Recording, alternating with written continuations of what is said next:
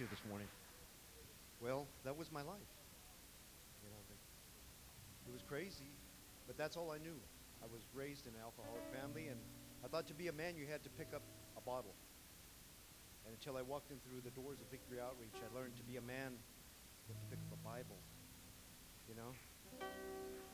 And it was for people like my spiritual father, Jack Lopez, his ministers here, Brother John, who latched a hold of me, and Brother Dominic you know, big brothers in the Lord that showed me, hey, you know, life doesn't have to be like that.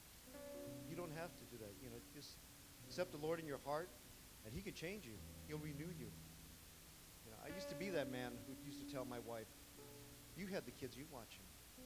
I don't have time for it." You know. But God has given me a love not only for my own children, but for other children. You know, many other children, and and, and I'm I am just a blessed man today to be able to be called dad by not only my kids but others. And it's only the grace of God.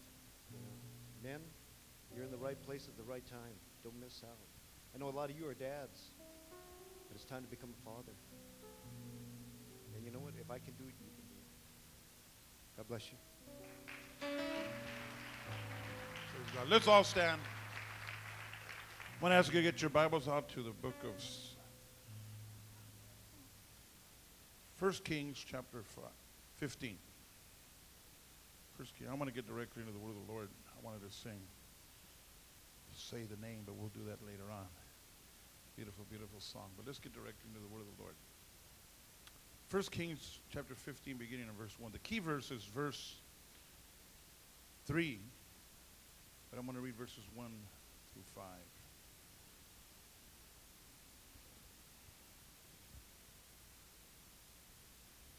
Do you haven't, Hopefully, some of you are being like me now. Even when I bring my Bibles now, I'm like cheating now, I just follow along over here.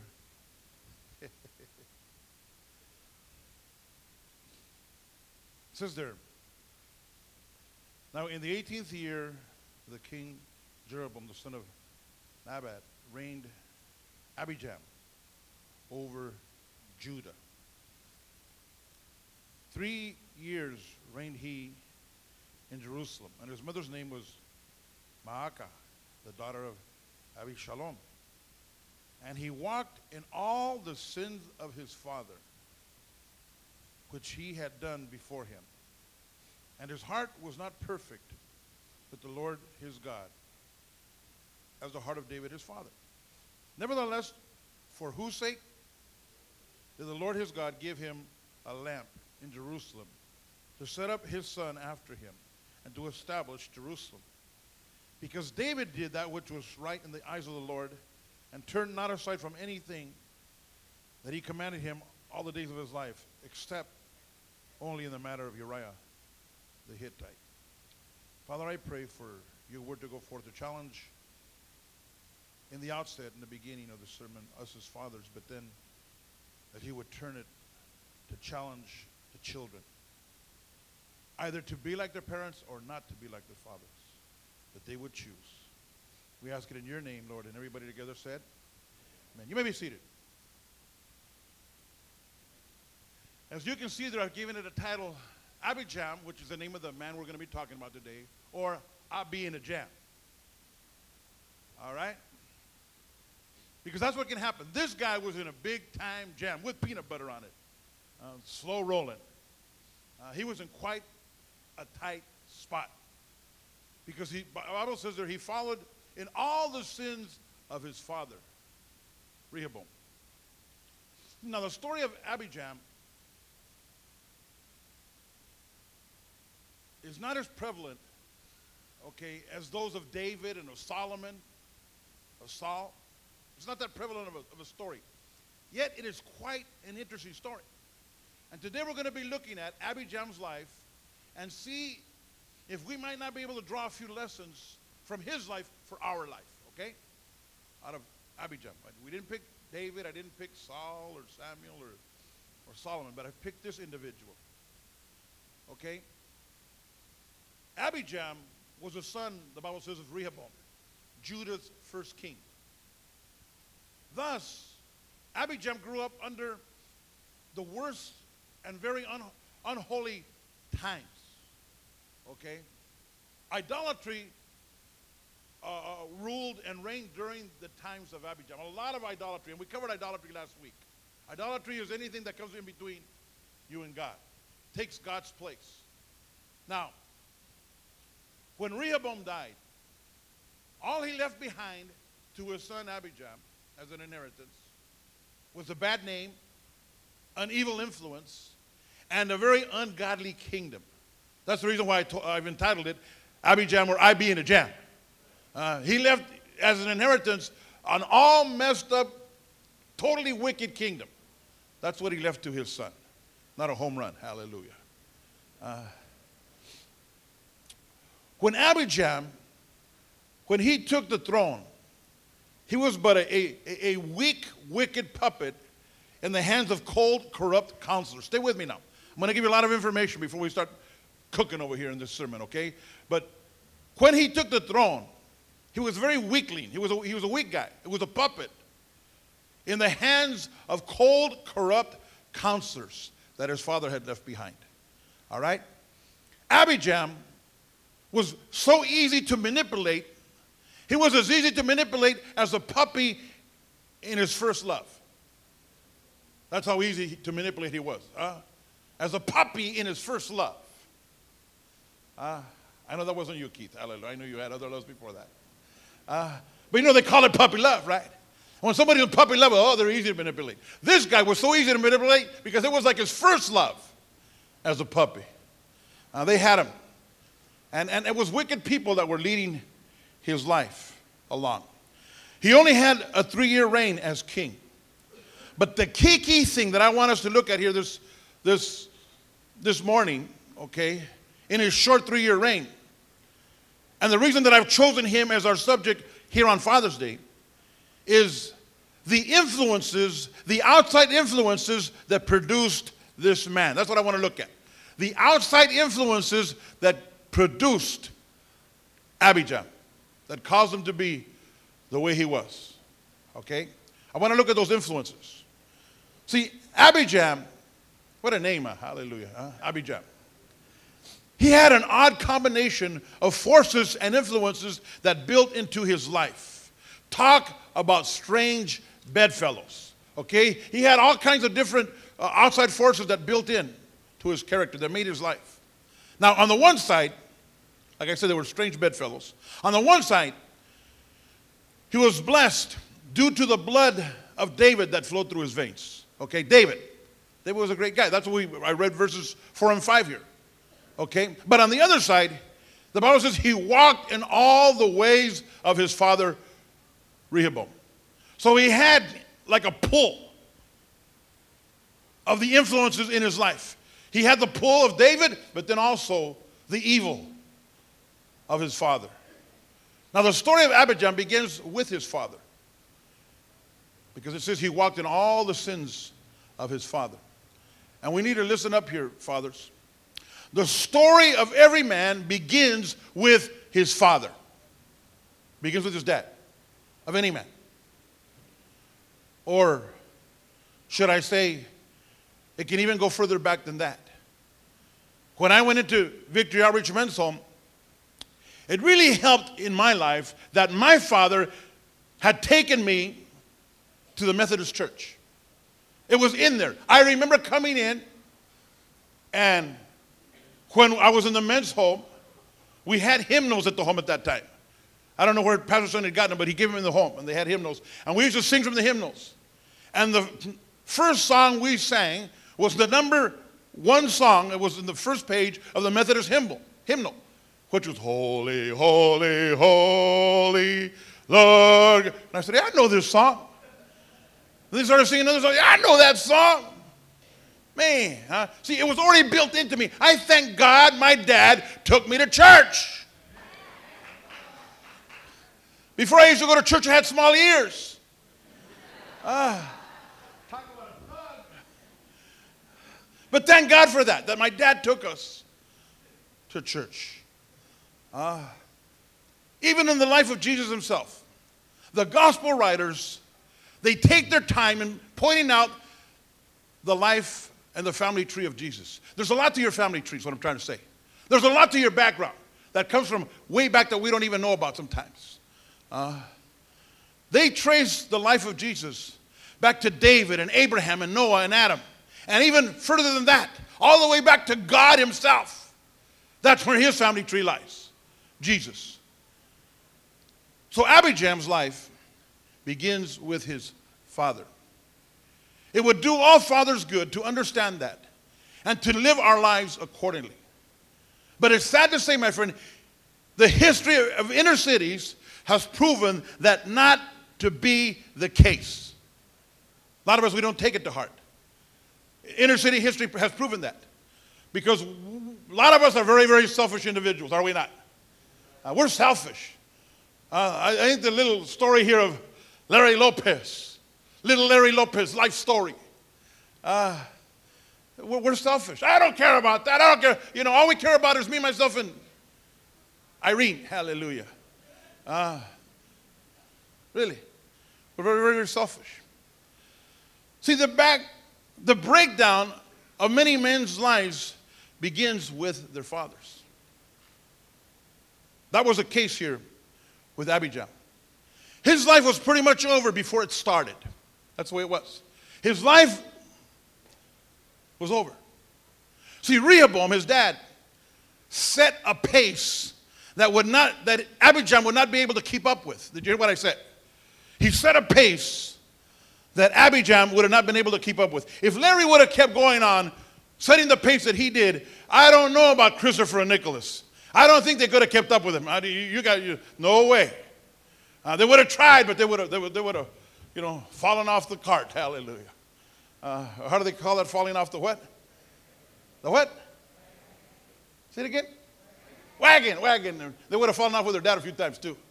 Uh, that's what happened here with the life of Abijah. See, Rehoboam plowed a path which is commonly called a rut. What's it called? A rut that his son was destined to follow and could not get out of. That's what happens. We plow, fathers, we plow a path for our children to follow, and it becomes a rut. When the people came from from uh, uh, uh, Independence, Missouri, all the way to the, to the West Coast years ago, they, all, they, all they had to do was get the wagons, no wonder they call it the wagon, and put it on a trail, and it would lead all the way. It was a rut, all the way to, to, to Portland, all the way to, you know, to the West Coast. That's how they would get here. Uh, and fathers, that's what we do to our children. We put them on a rut, on a path that we've paved for them. And it's almost impossible to get out of. Uh, talk about influence. And this message is on the influences of a father, whether for the good or for the bad, on his children. See, the sins of untold thousands can be traced back uh, to Abijam. Stay with me now. The sins of untold thousands can all be traced back and charged to the account of this king that only reigned for three years, Abijam. Because the Bible says he followed in the ways of his father, and he was a king, so everybody else followed him as well in the evil ways. See, fathers, the path that we're setting, our children are going to follow us, but not only our children, other people as well. Ah, uh, they can be traced back to us. Rehoboam and Abijam, they never lived long enough to see the harvest of their selfish and sinful influences. Did you hear what I said? They didn't live long enough because it carried on for years and years. In the case of Rehoboam, he created problems his children were unable to solve. And many times as fathers, that's what we do. We create problems for our families that they're unable to solve. See, fathers, on Judgment Day, we're not only going to have to answer for our evil ways, but for those you know, children that we have influenced, those people that we have influenced. Even myself, as a spiritual father, you know, I'm going to have to answer for, for your stuff as well. we need to understand that. But while Abijam was cursed for his father's influence, he was also blessed for his great grandfather David's influence as well. Uh, so he was cursed on the one hand, but he was also blessed on the other hand because of David. The Bible says he was blessed for David's sake. But my friend, it's important to understand that Abijam's blessings had nothing to do with his own merit, nothing to do with, with what he did. See, the blessings were to be accounted on David's behalf, not on Abijam's behalf. The Bible makes that very, very clear. See, Abijam's blessings came from a, rather distant past, far away. Nothing that he warranted. Talk about grace. Talk about grace. Unmerited favor. His blessings came not because of him. Uh, you know, sometimes I sit in my house and I think, wow, I've tried to be pretty good, but this is a nice house. I think it's, I trace it back to Josie. She's been so good, good person. Because sometimes I wonder, man, God, you know, how, how come I, you know, that we've been, you, you've been very, very good to me. Uh, but a lot of it can be, my, my wife got a lot to do with that, as far as I'm concerned. Uh, the blessings of God. We, they can be traced back to different, different people. See, the story and history of numerous families have this type of background. Stay with me now. Okay? Where the pluses and the blessings belong actually to another family member, not the actual recipient, as happened here with Abijah. Remember Lot and Abraham? Uh, Lot was the nephew to Abraham. They came out of the land of the Chaldeans of Ur and what have you. And when they got to, you know, Canaan's fair land, the promised land there, Abraham told his, his, his nephew Lot, hey, choose the land you want. So it was Abraham's blessings, really, why Lot was blessed. Uh, he, he said, man, I'll take the green stuff. Uh, I want the good pastures. So he was blessed. He was rich. He became rich as well. Uh, but, but then he got caught in, in, in doing some crazy stuff. Some came, people came and, and, and, and took him captive. And Abraham found out about it. And Abraham had to go rescue him again. Uh, and then, then when he was in Sodom and Gomorrah, it had to be Abraham again. Uncle to the rescue. Oh, man. Uh, look at 2 Samuel 9 7. I've preached on this verse before. 2 Samuel 9 7.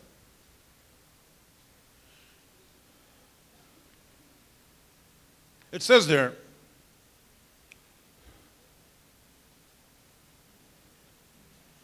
And David said unto him, Fear not, for I will surely show you kindness for Jonathan, your father's sake. I will restore the land that Saul, your father, gave you. His father gave him. See, Mephibosheth was blessed for his father's sake. Fathers, a lot is riding on our radios more so than we even think. And we know the story here. I preached on this. Mephibosheth had, had, had, gotten away from everything. He thought he was, he, he, he, it was a terrible, terrible, he was in a terrible, terrible situation, circumstance, and state. He moved away from Jerusalem as far away as he could. What was the name of the city? Lodabar. Remember that? He was laying low in Lodabar. Uh, how low can you go? And we found out how low. I, I've covered a sermon on that before. He was hiding. He was, he was crippled. He was all messed up. But then David says, Man, you know what? I wonder if there's anybody left of the household of Jonathan that I might bless him. Uh, and you know the story. He calls for Mephibosheth. He comes and he says, he tells him, he thought the king was going to. Because that's the way he thought most people were. Because he was looking at his grandfather, Saul, who ruled with an iron fist. Ah, you know. So he thought everybody was like that. He didn't know David was representing God as best as possible. And David walked in all the ways of the Lord. He didn't know what God really looked like until he saw David. See, Father, sometimes they're not going to really know who you look like until you, you know, mirror the attributes of God. Then they'll find out who, you, who God really is. God's not always like, get out of your room. Get out of here. Give me five. Uh, yeah, I don't want to hear it. Uh, that's not God. God is just and righteous and reasonable. Ah. So when Mephibosheth comes before King David, he thinks, oh man, I've had it. Yeah, I've had it. You're going to get me now. Um, my life was terrible. It's going to get even worse now. But the, David says, hey, Mephibosheth, fear not. Uh, don't worry. All that I have is yours, and then all that your King Saul had is, is yours and more, and more than that. So shall you ever eat at the king's table. Uh, the blessings. But it can all be traced back to the Father. See, how many children are so blessed due to their parents? Yesterday, I went to drop off my daughter Valentina at a graduation party at Church of God in Christ, Pastor Macklin's Glad Tidings Church. He graduated with his daughter. So I took her over there, and you know, I was looking at the kids and the offspring of Pastor Macklin. Uh, and they were all there, and sometimes I got to ask, Who are you? Which one are you? And he's got so many offspring already. Then I saw a little bitty tyke, a little bottle. Uh, and I said, No. They didn't have a baby already. Who, who, who's that? He goes, No, that's Matthias' baby. That's Pastor Macklin's grandson. I go, Oh. But he was looking at me like, I know who I am. I get free bottle at La Pineda. Uh, he was like, he's a blessed kid. He knows it. You should see Sonny's grandkids, right? Sonny's grandkids, oh, they, they're blessed. Uh, they're blessed, man. They know it. Uh, but they're finding out the reason why. When they're small, they don't really know. But when they start, and they're being grateful. Uh, and, and, and, Pastor Michael's grandchild, he blessed. Blessed kid. Uh, prayerfully, Esteban's grandkids, his kids are going to be blessed in about 20 years. Hallelujah. Stay in the garage, brother. Stay in the garage. Hallelujah. Um, you had to be here last week to understand that one. All right. Hallelujah. 20 years, you get to unpark the thing. All right, let's go on. See, how many of us are blessed? And we're blessed, and should the strands of our family lines be unwoven, we would find this type of mixture where one of our distant relatives lived a powerful, pleasing life in the eyes of God. In other words, we're blessed, but it was somebody way down the line in our family uh, that did right in the sight of God. And that's why we're blessed because of them. See, many of us have a number of forgotten faces that have built into our lives. Uh, I wrote down a few names in my Miss Cassim. I remember Miss Cassim in my life. Stella Bustillos. Adam Clayton Powell. I mentioned that last week. I, didn't, I don't even know Adam Clayton Powell, but he built into my life, and, you, and I brought that out last week. Because in 1950 something, 1957, they had school integration. They had segregation up until that point, but it was a man by the name of Adam Clayton Powell, a senator, who passed the law saying there had to be integration in schools. Uh, now, now, hey, because of that, I, I, I can talk to uh, people of, of a different pigmentation and do all right. I could probably run for city council of South Gate and, and do pretty good. Hallelujah. Uh, or hey, or someplace. But if, if, if, it, if it wouldn't have been for that, I, would still be like talking all that crazy kind of stuff uh, that only the neighborhood talk. And I know how to do that. My wife gets mad at me every time I do that. If I say, Orale, she's going to tell me when I get home, she's going to say, Orale, what'd you do that for? No, she won't. You got to, you to think here now. You got to stay with me now. Uh, she doesn't like me to talk like that because, hey, we got to be very proper here and prim and all that stuff, dealing with individuals here. Ah. But that guy, Miss Cassim. Miss Cassim is the lady. I was the teacher's pet. I've never been a teacher's pet. All of a sudden, I get to, remember I talked about the, the, when I got to go to do the, clean the, have free lunches and we didn't have a fight because me and my friend? Well, it was Mrs. Cassim that chose me. Uh, because I was all of a sudden, she, I guess she saw some leadership qualities in me. Talk to the principal. If you don't want to fight, put this guy and this guy together, and they'll be okay. And I became the teacher. I'd never been a teacher's pet. I mean, you've heard some of my stories. I had teachers slap me. And that because that's what, you know I've had some crazy stuff happen to me. Now all of a sudden I was a pet. I, was like, I remember she said, "I want people. I have chosen two people to stay after school. I'm going to teach them piano." I was one of them. I didn't learn.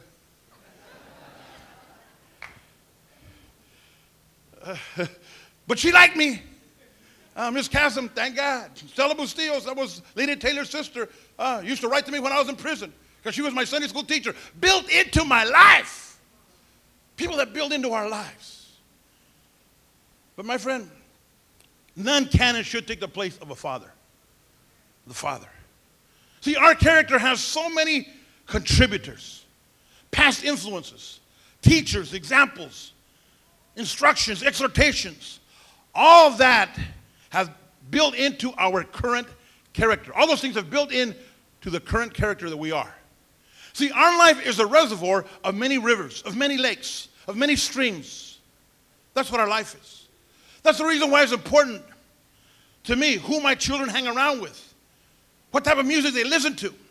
See, a person's influence, especially a father's, cannot be, you know, added up in this lifetime. But I'm, I'm picky on, on who, are my kids, who, who are they, because they're being built into. Uh, even the type of music. I mean, because, you know, this, this rap stuff and, you know, wow. I mean, they're, you know, I'll kill you and, you know, and, uh, man, you know, Easy E died of AIDS because he was easy. Huh? All that stuff, you know, hey man, well, you know, LL Cool. Man, uh, we, we need some T-bone in the house. Uh, we need some of this good stuff building into our, our kids. And man, you know, seventh heaven, I don't know. Hallelujah. Let's go on. Uh, but see, a person's influence, especially fathers, you can't add up in one lifetime how they've built into people's lives, especially their children. But in getting back to the life of Abijam, the Bible says that he was the father of Asa, a goodly, godly man. That's what it says in chapter 16. Asa. He was a good king, a great king. The Bible says he was one of the greatest kings that Israel ever had. Wow. How did that occur? How did that transpire? How did that happen? His son became one of the greatest kings ever in the history of all of Israel. Uh, how could that happen to come from a father like Abijam? See, first, his father was terrible, Abijam. His mother was worse. Uh, plus, all the counselors in his father's court were very totally corrupt. The deck of his life, I'm talking about Asa now, the deck of his life was stacked against him. Are you with me? Stacked against him. Yet, in spite, in spite, in spite of all these contrary influences, this young man rose above them and turned a whole entire nation to God against all that stuff that was coming against him. The deck was stacked, yet he rose above it all. And what I'm trying to say is that somewhere among all those evil influences in the household and family of Asa uh, and of Abijam, somewhere in there lived a humble, godly individual that influenced his life. Somewhere in there, a nameless face that lived inside his family that influenced this young man. Somebody that was his somebody was helping him. Yes, look at this what's happening. But you got to study the scriptures. But God says this. But God says that. Listen, we need them kind of people. He was a nameless there. Whoever that individual, he wasn't mentioned in the Bible. But so what? Great in the sight of the Lord, not of men. It's not chronicled who discipled this individual, but somebody did it. The Father didn't do it, so somebody else did. Fathers, if you're not going to do it, God will raise somebody else up. I pray in your family that'll steer them in the right direction. But I pray that you do it. You be that individual. Some godly family member whose life and name was not recorded. Someone willing to serve and to be forgotten. Somebody willing to serve in the shadows. Someone who believed in this young man. Now, you've heard again my story, and I bring it out sometimes because it's a fact. When I got saved, the first person I wanted to go see, and yeah, I love my mother, I love my father, I wanted to go see my grandma. And I, that's where I went. I went straight to her house, and she thought, she opened the door, I'll never forget. She opened the door just like every other time. It had been 10 days, she just opened the door, and, and I said, no, no, no, no, no, no, no, no. No, yo no voy a entrar. I'm not going to go in. Because she would just open the door and she knew what I wanted a tortilla with butter. That's, that's what I always wanted. That's what I wanted. That's, And she was just like, because I'd only been gone 10 days, it was like, well, I haven't seen him in 10 days, okay. You know, and it was just like normal, that, that face of nothingness. And, you know, when I entered, you know, and I go, Nana, I ain't going in. I'm not going to go in until you listen to what I have to say. Jesus Christ changed my life. I'm no longer a drug addict. I'm no longer the same person that used to come in here 10 days ago. That face changed. And, and if you don't understand Spanish, I'll translate it, but I have to say it in Spanish first. She says, Yo sabía. Yo sabía que usted iba a cambiar. She said, no, but she says, I knew you were going to change. How could a grandmother 29, 30 years ago know that a heroin addict could change? How could somebody know that when they didn't change back in those days? But she knew it somehow. She'd built into my life. These are the kind of people that we, that we, we got to give honor where honor is due. Fathers, if you're not going to, but my dad did build into me. I'm not going to, you know, but my grandmother really, she believed in me when nobody else did. We need those kind of people. Listen, if I could tell you anything, as your pastor in this church, believe in, in people, even low down. It doesn't matter. Believe in them. You never know what God can do, especially in a ministry like ours. That's what my grandmother did. She said, I knew you were going to change. Now go ahead and have a tortilla. Hallelujah. Influences are immortal. They're immortal, they live on. Our influences live on longer than we do. Uh, I drove by Eden Congregational Church that we used to rent yesterday. I was going down mission, I looked. They're building. They don't have a big church, but somebody left money, and you guys know that. Millions of dollars, and they're investing it back in that church. See, influencers live on longer than you and I do. See, church, especially fathers, many decisions that we make in the present time affect our future immensely. Fathers, listen up to me. Decisions we make, and now, children, start listening to me now, especially. The decisions we make in the here and now affect the hereafter a lot. Uh, Friday night was the end of a journey that my wife and I began about 16, 17 years ago. 16, 17 years ago, we decided to invest in the education, Christian education of our children. Friday night was a culmination. Hallelujah. Valentina, you made it. I remember my wife coming up to me and saying, Congratulations. And I said, Me? She goes, Yes. And she hugged me. She says, We did it. Uh, it's, it's, you know, it's sort of like, it's over. I didn't think about that. Ooh. I said, Well, now they better get scholarships. Uh, but listen to me. We decided 16, 17 to send our children to, to Christian school. I'm not saying to do that, I'm saying try to do that. We decided to do that. We knew the sacrifice it was going to take. But see, we wanted to send them someplace that was going to augment and complement and enhance and enrich all the teachings that we were giving them in our house. And there's no substitute. To a Christian school, wow, if you can send your children there, oh, do it. It's worth it. Look at me. I'm still breathing. Yeah, I took a lot of moolah, money, and all that stuff.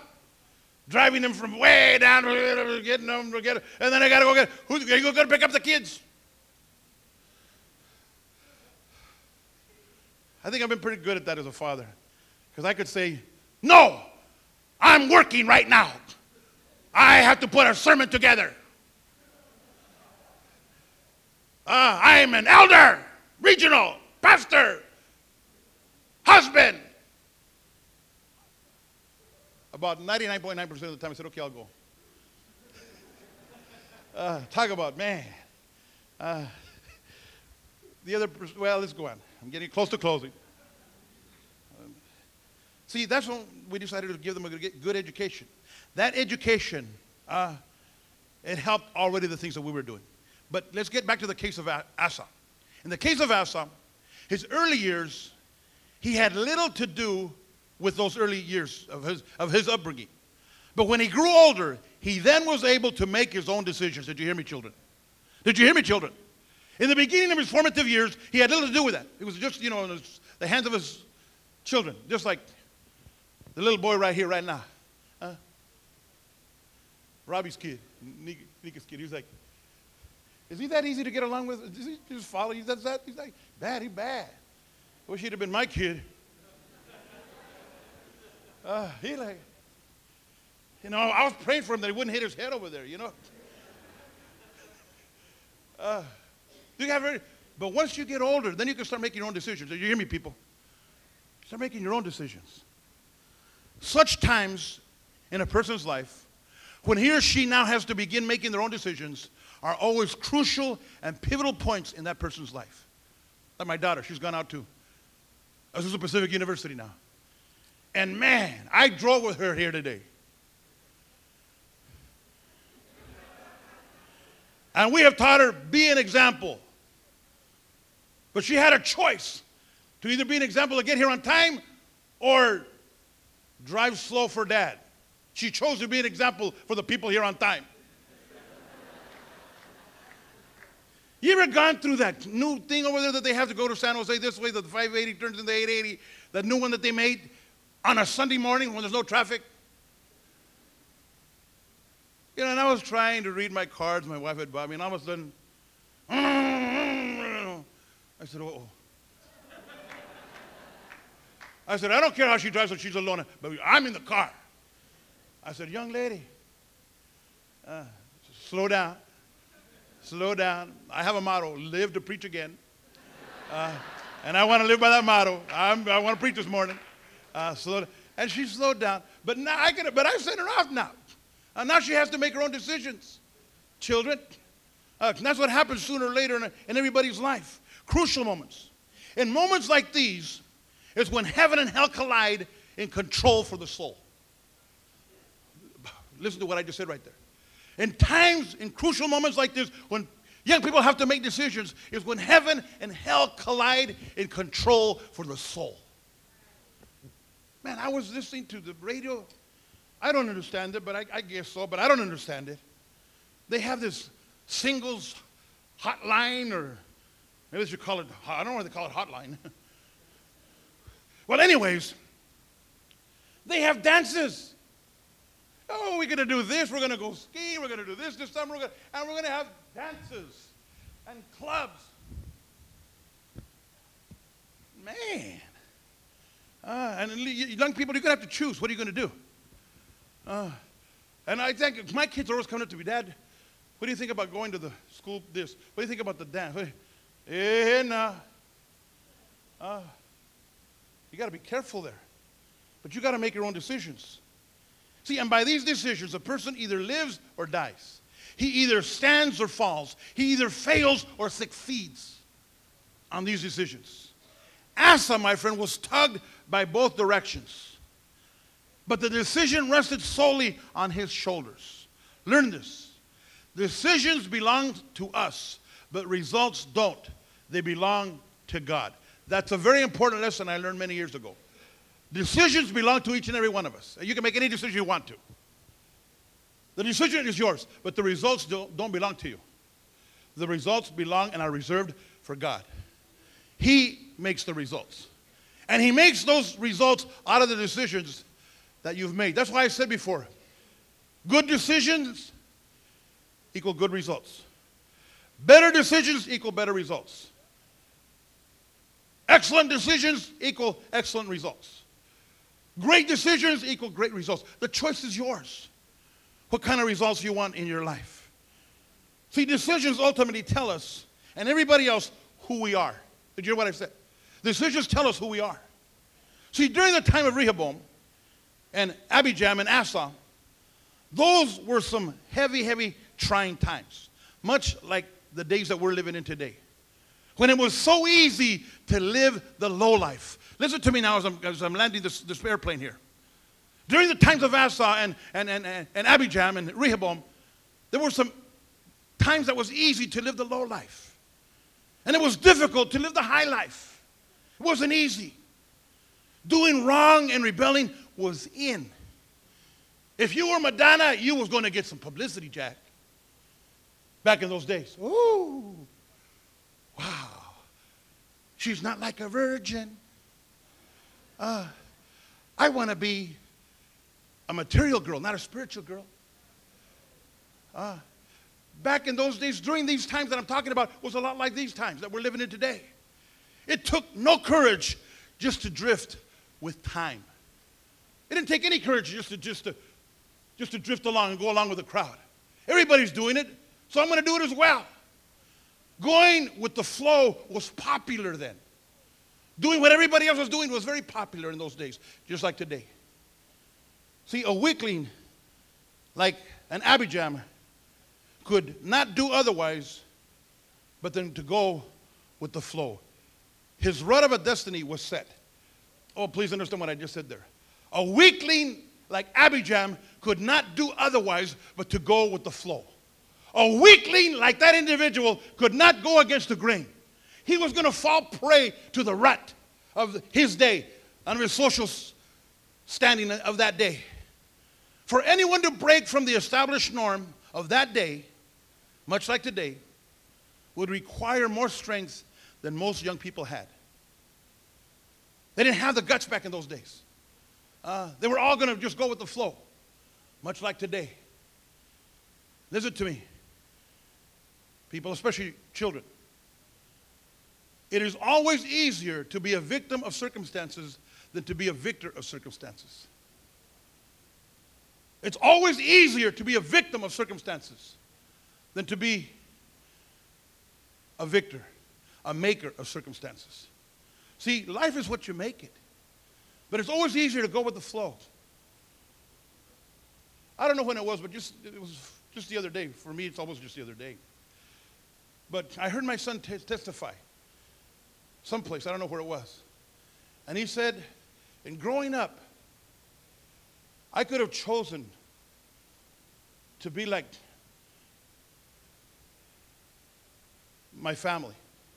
Not my immediate family, but he, was, he wasn't talking about Josie's family, not that time. That he was talking about my family. Why did you talk about them? They're just as bad. I'm just kidding. but my family is very obvious. He knows that. And he says, Man, I looked at my dad's family and I said, I love them, but I don't want that. You know, I do, but I don't want that. I don't want that for my life. See, we've built into their lives where they can have choices to make. Uh, and it's not easy to make some, but I thank God for the choice he made. Matter of fact, the reason he got saved is because we never push Christianity down his throat. That's what he'll tell you. That we let him make the decision. He says, Dad, I thank you and mom that you allowed me to make my own decision to accept Christ. I did it, Dad. It was something that I did. I was willing to go against the grain of my society, and I decided to do this on my own. Uh, see, young people, it's so easy to be the victim of circumstances. Just, you're a product of your, it's not my fault. I'm a, I'm, I'm, I'm, I'm a drug addict. I'm from Dakota. Can't help it. Everybody's a dope fiend there. And for many years they worked. Was about 21 years ago. People had been praying. That wasn't just us. People had been praying for your, your, your neighborhood. And God sent him. And we could have gone to New York. We could have gone to Phoenix. We could have gone to Fresno. We could have gone to Denver.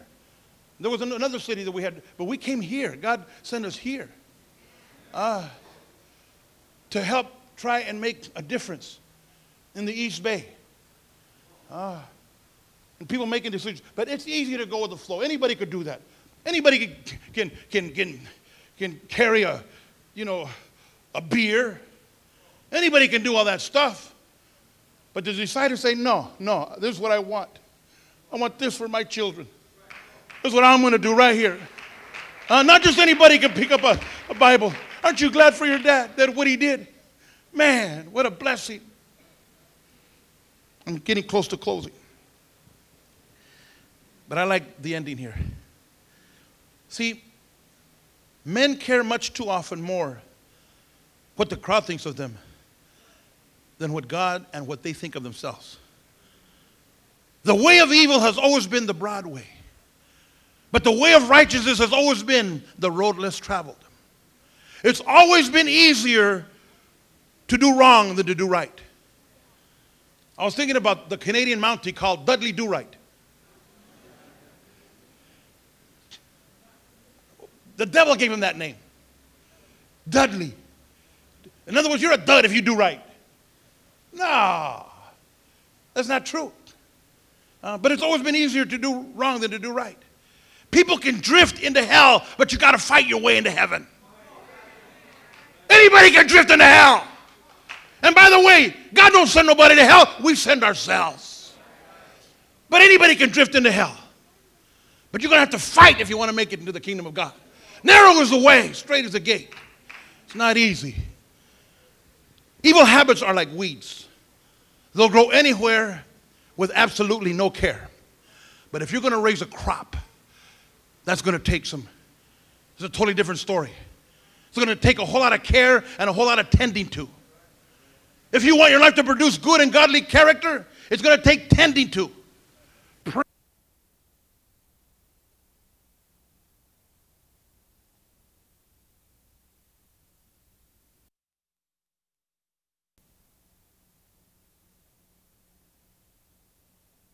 But if you want to produce a crop and a harvest, you got to come to church. You got to, you got to, you got to cut the crop. You got, you got to take care of it. You got to water the soil. Uh, parents, fathers especially, don't think your, your family's going to grow just like that. They'll, they'll, they'll grow into weeds. Just give them a channel check. Game boy, game girl. Uh, that's all. You'll grow weeds. It's easy to grow weeds. But to produce a crop, you got to pray. We fast on Mondays. Did you know that? We've been doing this for years. And we don't do it just for your health, we do it for your spiritual health. Health, too, helps a little bit. Uh, but to say no to sin, learn to put this flesh under subjection. Don't let this flesh tell you what to do. You tell it what to do. Today's Monday, flesh. We ain't eating till 5. And if you don't behave, I'll keep it till 501. Uh, all right. All right, all right, 502. Okay, okay, okay, okay. Uh, see, anybody can just drift down the, the Broadway. But man, you, you, you know, you, you got to discipline yourself if you want to grow a godly crop. You know, we're going to church today. As for me and my house, we're going to serve the Lord. Uh, I can imagine Joshua when he said those words, all his family said, Hey, you talk for yourself, eh? No, he turned around to his family proudly and says, I'm talking for, my, for all of you. You, all of you guys. Uh, everybody. See, the life that chooses to pay the price and grow against the grain will be a life that will keep practicing and producing long after it's gone. Always producing. Always, look at, and let me, I'm going to close with this Proverbs 20, verse 7. And this scripture, I didn't have it in my sermon, but I in, injected it, interjected it here, because my wife gave me a beautiful picture with this scripture on it this morning. So I decided to put it in. Proverbs chapter 20, verse 7. The just man, fathers, he walks in his integrity. His children are blessed after him. Choose you this day. Where do you want to walk? Anybody can walk the broad way, but to walk the narrow way. Church again? You mean I got to you know what? It must do so much for your children when they see you get a tithing envelope and an Ezra fund envelope, building, you know, we can envelope. Uh, that's like hitting a home run, Esteban. That's like hitting a home run. You want to be like that? Get yourself a tithing envelope. That's what this dad does. Uh, I want to finish with this. It's right out 12, 12 o'clock high. The high life. There was a song we used to sing. We're going to sing it right now. You know, I don't even know. We're going to do it Italian style. A cappella, which means without a piano. I have decided to follow Jesus. I have decided to follow Jesus. I have decided to follow Jesus. No turning back, no turning back. The cross before me, the world behind me. The cross before me, the world behind me. The cross before me, the world behind me. No turning back, no turning back. Though no one goes with me, still I will follow. Though no one joins me, still I will follow. Though no one join me, still I will follow.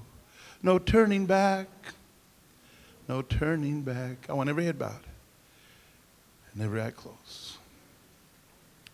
I want to pray for all of you, not just the fathers, all of you that God has ministered to your life to be a good influencer. Influence is immortal. It lives on and on. My grandmother's gone. She lived to be 89 years old, but she's gone. But I might not be here if it wouldn't have been for her. I don't know if anybody believed in me, but she did. She didn't know statistics about drug addicts and heroin addicts.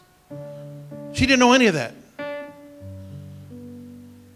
She just remembered me as a baby. It's a young man, different. Boy, I can imagine my life growing up in a small town like that. Wow. But they spotted something in me that I didn't even know, I didn't even see. Influence is immortal. I want to pray for those of you that say this sermon has ministered to my life. I don't want to be in a jam. I don't want to lead my family into a jam. I don't want to influence others into it. I want to live a good life, a godly life.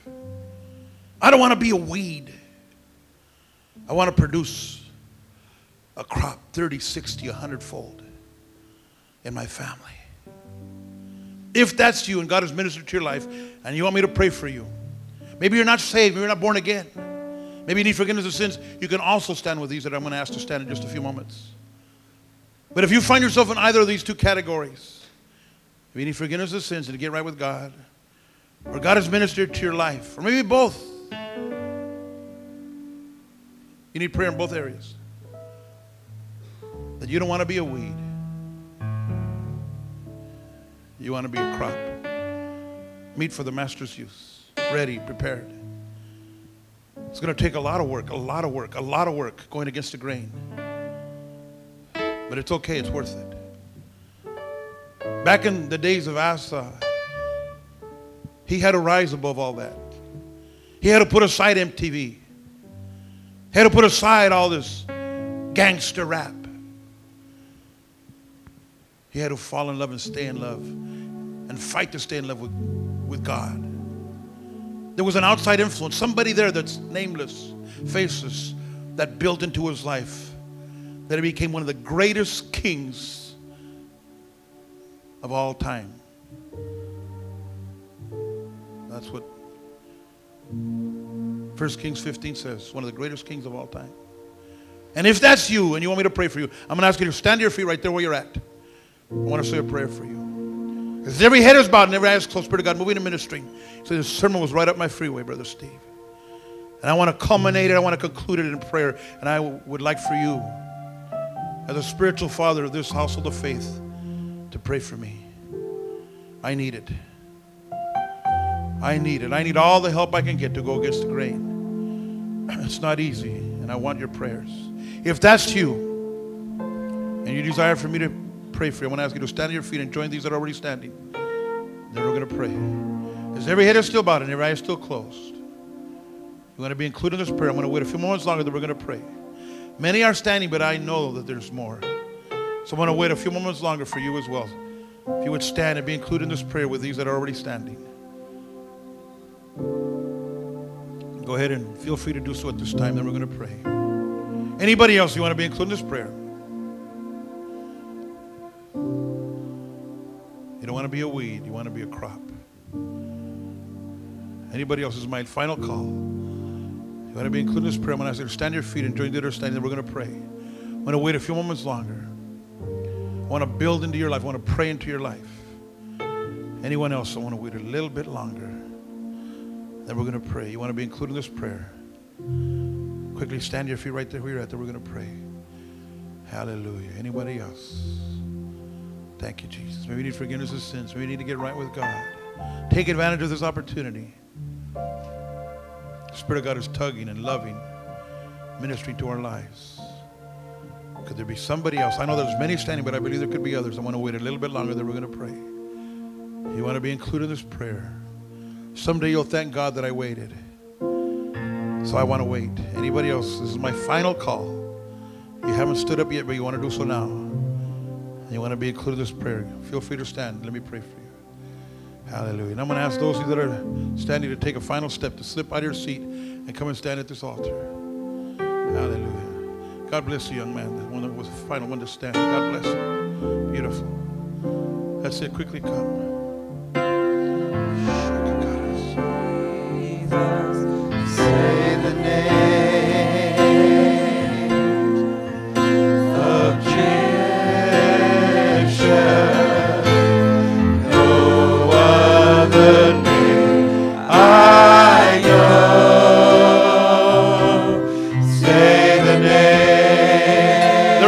Stand and sing it.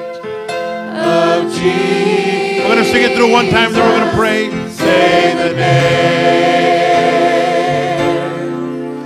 of Jesus. Say Raise your hands and your voices. Sing it to the lover of your soul. Father God.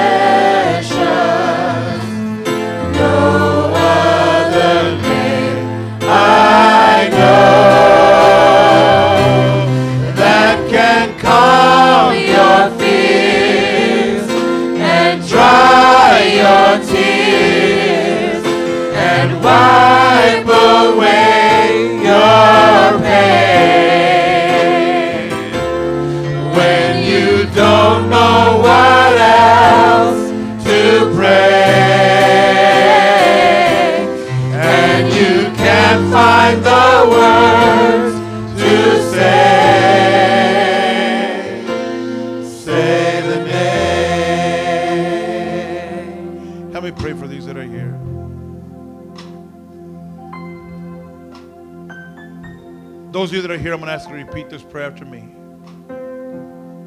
Say, Jesus, I thank you that in your word, the gospel writers bring out the importance of the family tree the family lineage.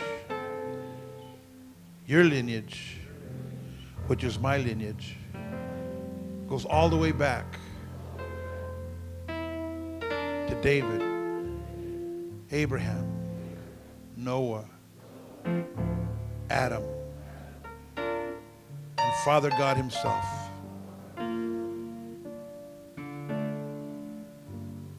Everybody that built in to who we are. Allow me to weigh the importance of what my life is and does to others, especially my family.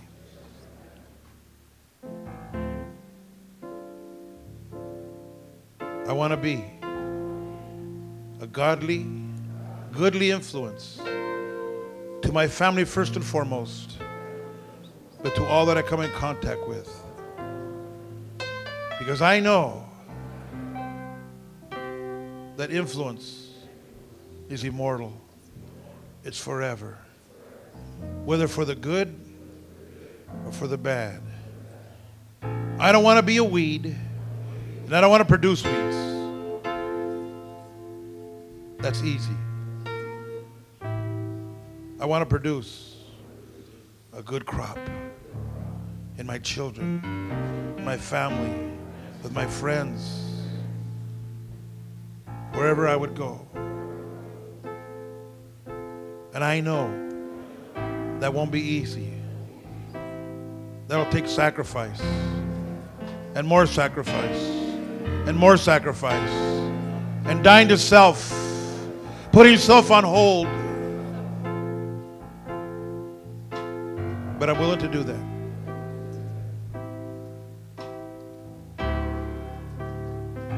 Be able to be the influencer you've called me to be. I'm in your hands. I'm your tool. Use me. Use me for your honor and glory. In your name, Jesus, I pray.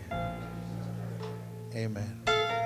Father, now I pray for everyone that is here, from the fathers to those that know, Lord God, that they're called to be influencers, but especially the fathers. Let us be serious. Let us not be selfish. Let us not brush things aside that we know are important. Let us be able to weigh in the balance and prioritize our time and our energies and all that we do. Yes, you will give us free time that we've earned. I know that, Lord God. But Lord, allow us to build into people, Lord God, to put that as priority into our wives, into our spouses, to our children, our grandchildren, our spiritual children, our friends, our relatives, our acquaintances, our families, and beyond. Let us disciple on purpose, with a purpose, with a destiny. And Lord, if there's any that are in a rut right now, get them out of it. Let them be like Asa. Let them be like Asa and come against the ruts of his time and decide to plow. He turned a whole entire nation back to you, Jesus, back to God, back to you. Let us do that in the inner cities of this world and wherever you lead us as Victory Outreach International. Let us go into the neighborhoods and get them out of ruts. Put them on the path of righteousness. Righteousness. We ask it in your name, Jesus. Amen. Let's sing that song again. Say the name before we close. Say the name. Beautiful, beautiful song. of Jesus. Raise your hands and your voices.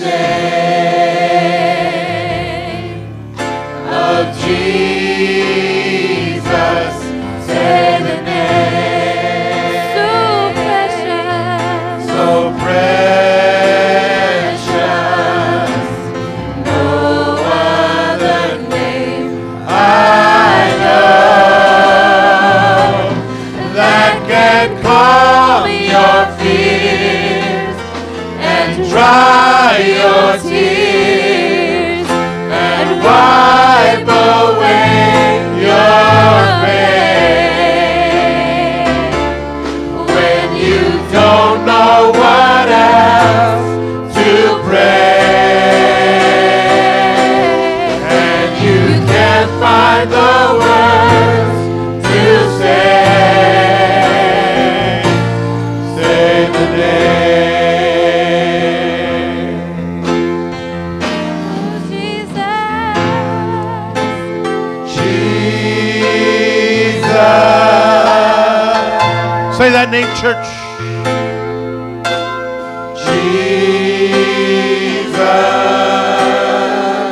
what a wonderful name.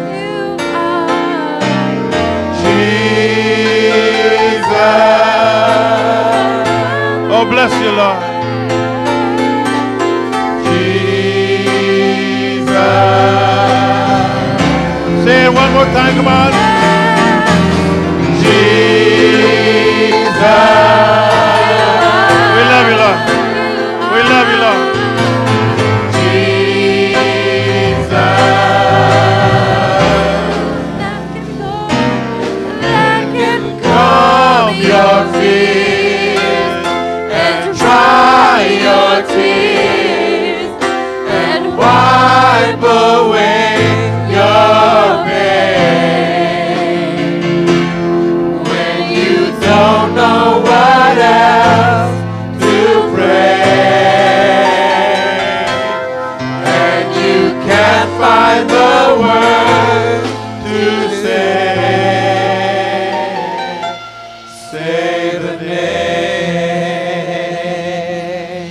ask my son if he would come and dismiss in a word of prayer. Listen, I want to just thank you all for coming on this Father's Day. Many of you I know are moved in other places, but you've made it a, a point to be here at this church this morning. I thank you for that. Amen. And many of you I know that, uh, especially, I know that when I travel different places around here, we have people from all over, from Hayward, that are like in all these different cities. And that's okay. God bless you. Is that right? Yeah. But I mean, you know, there's all kinds. Uh, but, uh, uh, uh, uh, you know, we had a part here. And uh, this church continues to thrive and grow as well. And we're going to soon knock down these walls. Amen. We're headed in that direction. Amen. So praise God. I'm going to have my son maybe share a little bit about fatherhood, what have you, then to go ahead and dismiss in a word of prayer. That's if you want to. Amen. Well, tonight I know that uh, our oldest brother here, the Victory Outreach Hayward, he's going to be preaching. He's a father, amen. Brother Dominic, he's going to be sharing tonight. So, for those of you that want to come out tonight, uh, but also I know that many of you you, you have your fathers. You're going to uh, spend time with them, and, and uh, that's that's great, and that's that's awesome. You should do that. And uh, uh, really, uh, what I really God put upon my heart as I was sitting there was really to a lot of those of you that are already. Uh, I know when my father shares, he always says, "Children." Automatically, you think you're children. Well, you are also a child. You're 45, you're 50. You are also a child. Uh, you have a father, you have a mother. Maybe, or uh, maybe you're like uh, one of the guys that lives with me in the Joshua home. Maybe your uh, father left out on you, and, and your mom, you know, uh, uh, also left out, or maybe passed away, and so you don't actually have parents that you might say, "Man, I hear all this stuff about father. I hear all this stuff about parenting and this." Listen, I would challenge you, really, really grab a hold of a father. Get a father. You say, "Well, I don't have one." You come every Sunday. You have two parents, Steve and Josie. That's a that's a mother and a father right there that you can have that you could say, you know what, maybe I may not have had a physical mother or physical father, but uh, I'll tell you one thing. My, my parents, they, they will help you out in any which way or form that they can. Uh, I know because I've been there late at night, midnight, one in the morning, two in the morning, uh, when uh, they've been counseling some of you, and I was just a little kid, you know, running around the whole church and, and breaking stuff and, you know, I, all that stuff. Like my parents, you know, they would get mad at me because I'd break a lot of things, and he would always have to replace it. But he was he was just doing what he could because he was counseling some of you guys late at night, one in the morning, two in the morning, and he'll he'll continue to do it. My father always says, "Age ain't nothing but a number." It doesn't matter. He'll stay up late at night again, keep talking, keep talking. So I would challenge you: grab a hold of a father, grab a hold of a mother or grab a hold of a brother or a sister. Amen. Grab a hold of somebody's hand there next to you. Let's join hands in a word of prayer. If you haven't talked to your father in a long time, you're saying, man, I haven't, he lives far. Thank God for technology. Amen. Call him. Call him. Please, please do. Please. I haven't talked to him in 20 years. Call him take Father's Day as an excuse to call him. Why are you calling me? Well, I wanted to talk to you, Dad. Talk to him for 20 minutes about nothing. Just talk to him. Talk to him. Jesus, we come before you right now, God.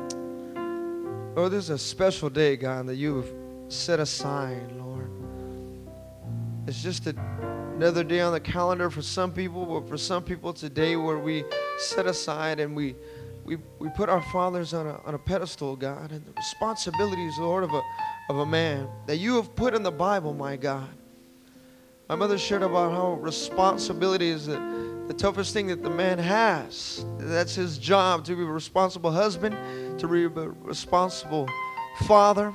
Lord, I, pray that this day would, would commemorate that, my God, that this would show that, that fathers are taking their position, They're, they know what they have to do, they understand it, and they're fulfilling it, God.